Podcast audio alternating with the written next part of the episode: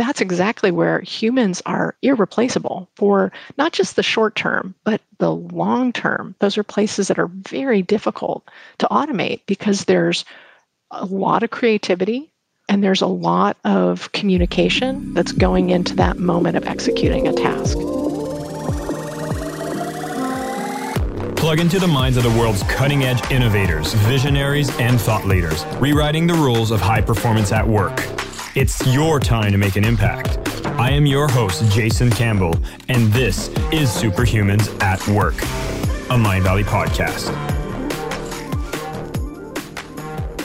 Hey, listeners of Superhumans at Work podcast by Mindvalley. Giving a quick shout out to our regular listeners. If you're enjoying this content and all the episodes that have been coming up, be sure to leave us a quick review on Apple Podcasts if you're listening there. And if you're listening on any other platform, do connect with me on Instagram or LinkedIn at Jason Mark Campbell and let me know what are your favorite episodes. What topics would you like us to bring up?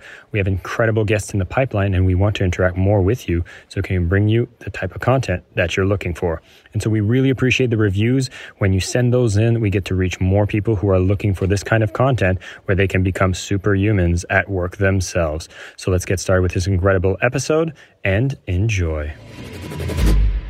Hi, everybody. This is Jason Campbell, and welcome back to Superhumans at Work. The guest that I have today is going to be talking about the future of work. And we're hearing a lot of terms around AI, big data, we're talking about how our roles are changing in the workplace. And what we're going to talk about is this idea of ghost work. Now, I'm going to be very honest with everybody. When I first heard about the term ghost work, I had no idea what it meant. But here we're talking about the concept of stopping Silicon Valley from building the new global underclass. What does that mean? How do we go into deeper topics about what is happening to us as a society as these technologies are emerging? Mary L. Gray is a senior principal researcher at Microsoft Research, as well as an E.J. Safra Center for Ethics Fellow and a Berkman Klein Center for Internet Society faculty advocate at Harvard University. She maintains a faculty position at the School of Informatics, Computing, and Engineering with affiliations with anthropology, gender studies at Indiana University. She's had her work featured in so many popular venues such as The Guardian, New York Times, LA Times, Nature, The Economist, you name it speaking very openly on what are we seeing in the trends in anthropology and how is this going to be affecting our work in the future. I'm super excited to dive right into the topic of ghost work. Mary, thank you so much for being here. Oh, thanks for the invitation, Jason. Mary, you dropped this term ghost work. I was doing my research and I was very interested. Like, what is this idea of ghost work and why should we all be aware of this? So, my co author, Siddharth Suri, who's a computer scientist at Microsoft Research, we came up with this term because we wanted to capture not specific types of jobs, not niche jobs, but what happens when you take the value of a person bringing their contributions to a computational process. So, something that can be automated, but where you really need that moment of human judgment. And looking at those places where a person is put into a loop and at the same time, their value, their contribution is literally erased from the proposition, either by the company of what's valuable to the consumer, or that it's literally invisible to the person who's benefiting from that moment of human judgment. And importantly, it's really describing work conditions. It's not describing a specific kind of occupation. It's describing a way of organizing labor that is moving across many sectors that is happening right below the surface of the process of artificial intelligence moving into many different occupations. Hmm. So, if I'm understanding correctly, we're talking about these types of roles where there's a whole lot of activities that happen maybe in an automated process or a computer generated process. And the only human input is just someone kind of checking the box saying, like, this is okay or this is not okay. Is this how I'm understanding it? Maybe an example here would help. Yeah, I was going to say, so, and then that's one of the biggest challenges is that this is work that literally it's work we often do not see. So let me give you a couple of concrete examples. So one stream of this work does go toward training artificial intelligence. It's the work of data labeling, where somebody, for example, might look at a set of images and say a computer programmer a software developer wants to develop a way of recognizing and sorting images of poodles from labradoodles. That's not that easy. A computer can't see. It genuinely is just looking at the measurements and the geometric shapes of images. So the easiest way to develop a sorting mechanism to automatically be able to separate pictures of poodles from pictures of Labradors is to have a person annotate those pictures so that you know that when you're training algorithms to do that automated sorting, that you have what's called ground truth. That you know you've got a human who's confirmed, yes, when you bring up an image of a Labradoodle, in fact, the images are going to match that geometric shape. And we know that because a person has confirmed that. That same process is going into anything that computer scientists need to use training data to be able to effectively develop algorithms that can make decisions that approximate or imitate what a human would do. So that's one stream of work. And you could say that means that stream of work is there specifically to work a person out of a job, you know, to take over what a human can do. There's a second stream of work that most of us don't realize is growing. I'm going to use the example of telehealth. So, in healthcare, having somebody who effectively sends out a text that reminds you to take your medication, particularly if you're an elderly person, you can do that. You can push it out automatically, have some sort of timer that says this time of day a person should receive a text. But what if a person isn't sure whether they should take that medication because they just had a cup of coffee? having a person in the loop, having a service where you can immediately move from pushing an automated script of text to shifting it to a person who's effectively a customer service representative to take up that question, that's this other stream of work that's growing beneath the surface of a lot of artificial intelligence and efforts to automate things. So think of this world of work and imagine any place where you can literally source, schedule, manage, ship, and bill some sort of task or project through just a sprinkle of automated processes, artificial intelligence, and application programming interfaces, so just software and the internet, you can effectively reorganize work into a long string of projects and tasks that a person can pick up anywhere in the world. If I see this correctly, it means we've basically got this new line of work that exists where people can just do these micro, very low intensity, very low engagement types of tasks, but still need kind of a human. It's almost like the human is there until the AI can learn better on how the human was doing it so that eventually the human probably won't be needed. But there's kind of a learning curve. And this is where you need, I would say, you need a lot of people to be able to do this, let's say, at a scale, which I think is fascinating. But the question is, it sounds like there's an inherent problem within this system. And I wanted to maybe highlight that. So, right now, the way you describe it, I was like, oh, great. It sounds like a lot of people can get little jobs, which could be helpful. Well, so the challenge here is that those little jobs, the end goal is to have lots of little jobs. To get to little jobs, you often have to have these larger jobs that are collaborations among teams of people who are doing pieces of that project until you can figure out what's routine, what's rote enough that it can be a computable, executable process, right? So if you think about those two streams of work, we call this the paradox of automation's last mile.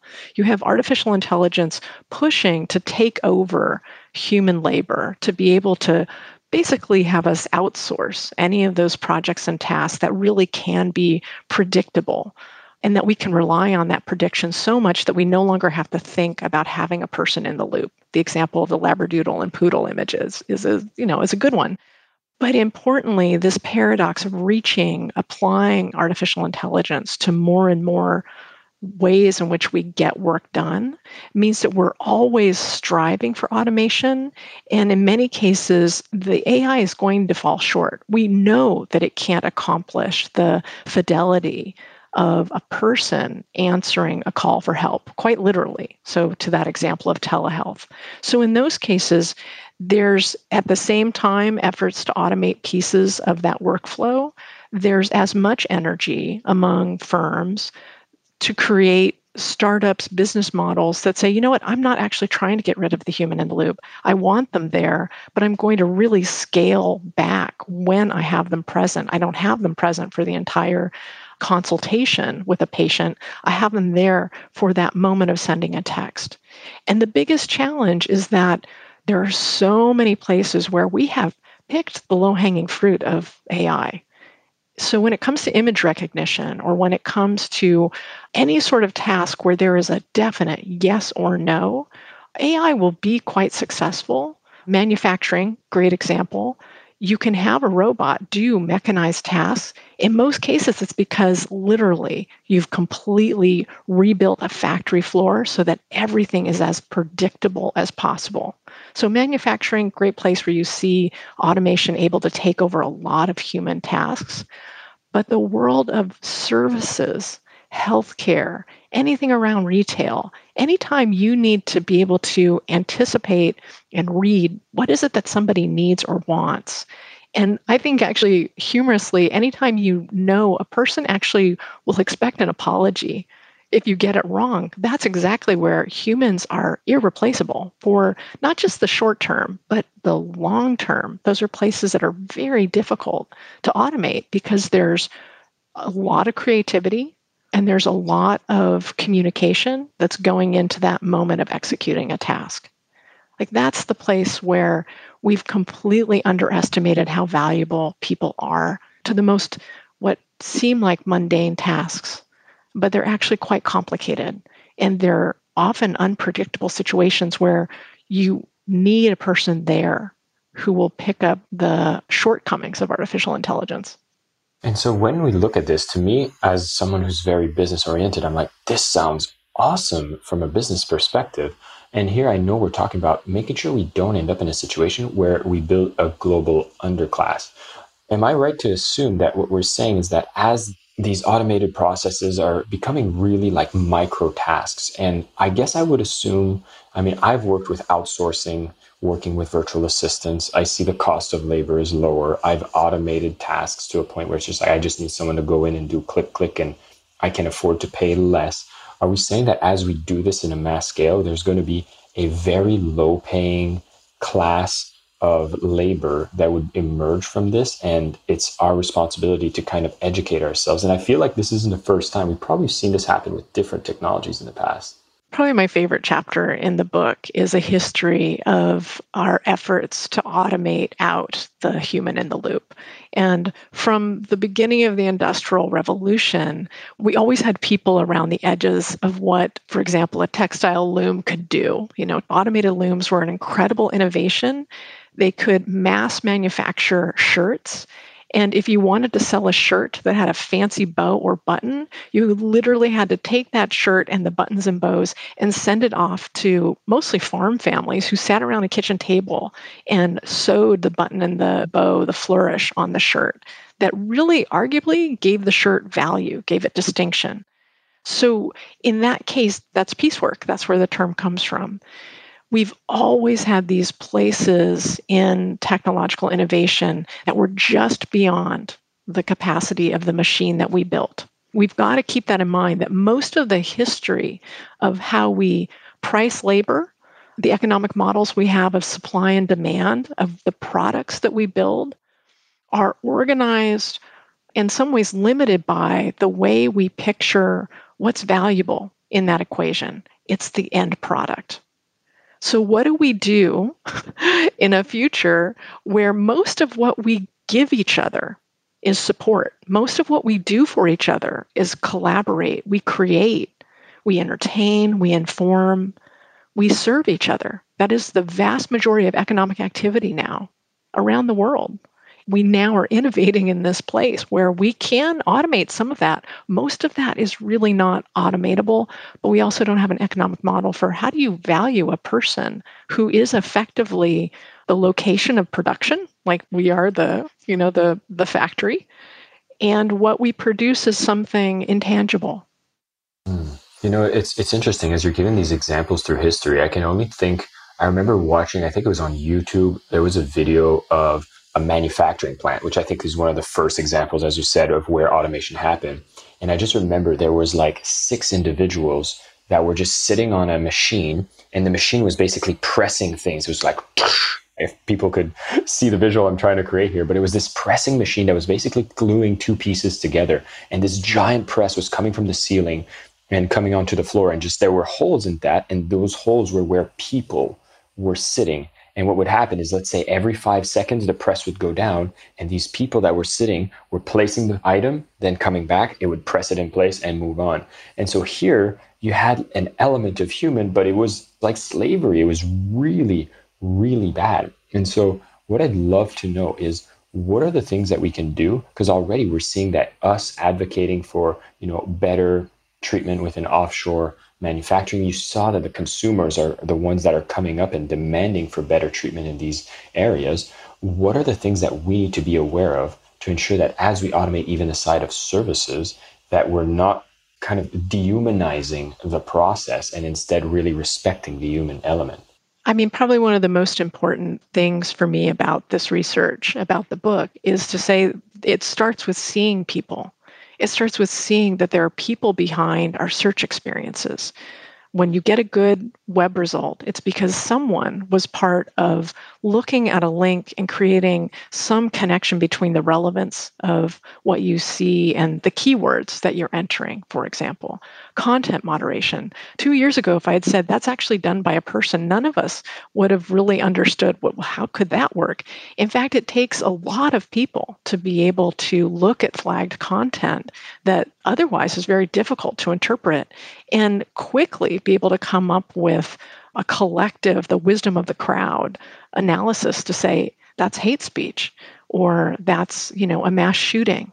Like it takes people to be able to do that really sophisticated hard cognitive work. It is what we call knowledge work. So, the big difference between the steel press that you're describing and those textile mills is that mechanized process that often we dismiss as mindless. Odds are pretty good. There was actually quite a bit of creativity and cognitive work going into those jobs, but we're pretty dismissive of manual work as also creative and cognitive challenging work. But you can't deny anything that is about looking at information and evaluating it and bringing that sophisticated, again, human capacity for quick judgment to rely on everything you've experienced and say, gosh, I can hear in that person's voice that they don't know whether they should take this pill or not. What we are going to be paying for and need to value more is precisely that, that deeply human, impossible to replicate capacity to care. And so the challenge here is that it's a very different kind of work than the rote mechanistic work that we're used to thinking technology can take care of that. We're talking about a kind of attention to detail. And again, this creativity, this capacity for communicating with other groups of people that is beyond most automation, most artificial intelligence. So the pricing that we have, again, for that work, a piece of the history in that chapter is to say we started moving this kind of cognitive work, this kind of knowledge work, information service work offshore to the global south. And we got away with paying people much less than we would in a country that had labor protections because we could. You know, it's not because there's anything inherently right about being able to pay someone less because where they live. And, you know, the hard thing as a cultural anthropologist, I can say out loud, we're looking at the legacy of colonialism when we pay somebody less for the same work in a different location.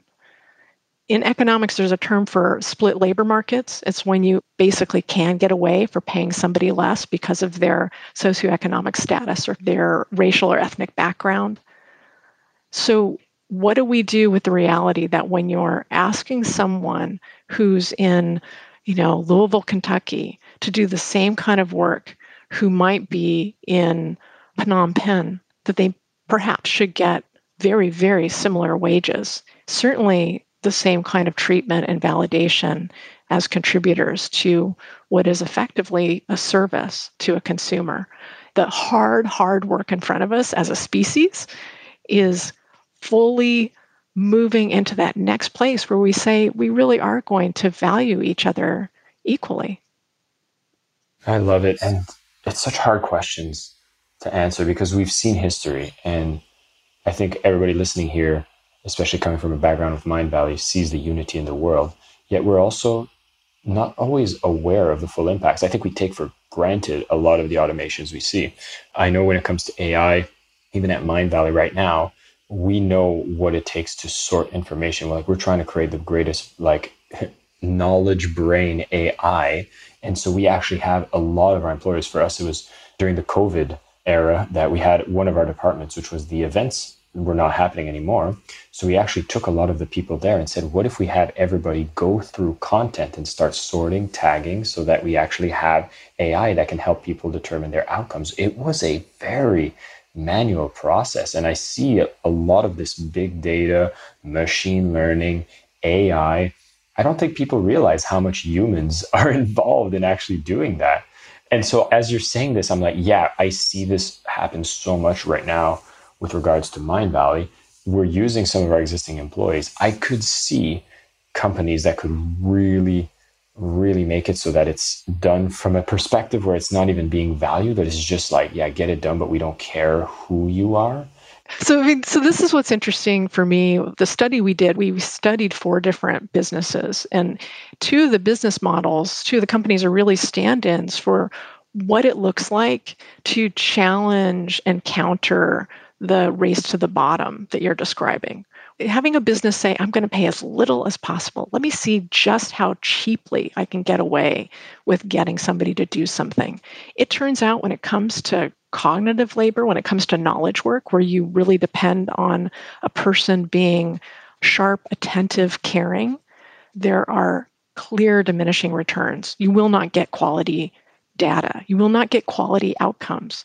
So, I mean, this is a crude way of putting it. Manual labor, you can make somebody who's sick, who physically is fatigued, they can keep pulling the arm of the machine down, right, until they can't.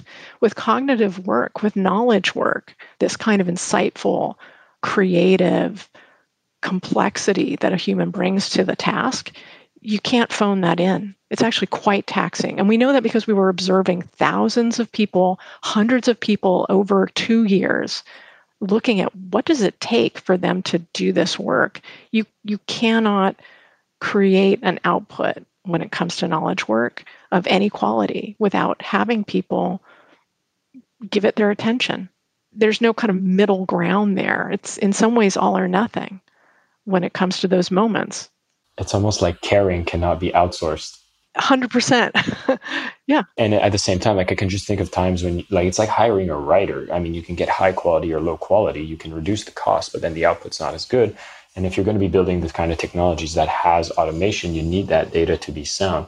That last point does give me hope as we're moving forward that this is going to be recognized. And the companies that value that care i feel are going to be the winners in this you know transition where you know we talk about the labradors in the labradoodle, but I know that the level of complexity of what is going to be demanded for machines to learn, for data to be sorting, you're going to be talking about like more complex data sets and evaluations. So it sounds like there's some hope there. And maybe in closing, I wanted to talk about me as an individual. If I'm learning this, I don't feel that this is directly impacting me, but what are the things that I can do so that I can make sure that the future is moving to a better envisioning of something where everyone within the process are being more valued. It's bringing us better quality companies, and it's not creating any kind of circumstance where there's enslavement, we could say.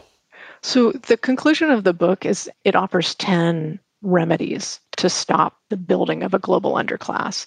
And I want to offer two that I think are the most poignant. To me, one of them is precisely to recognize this is not a case of us or them. This is the future of work across all sectors.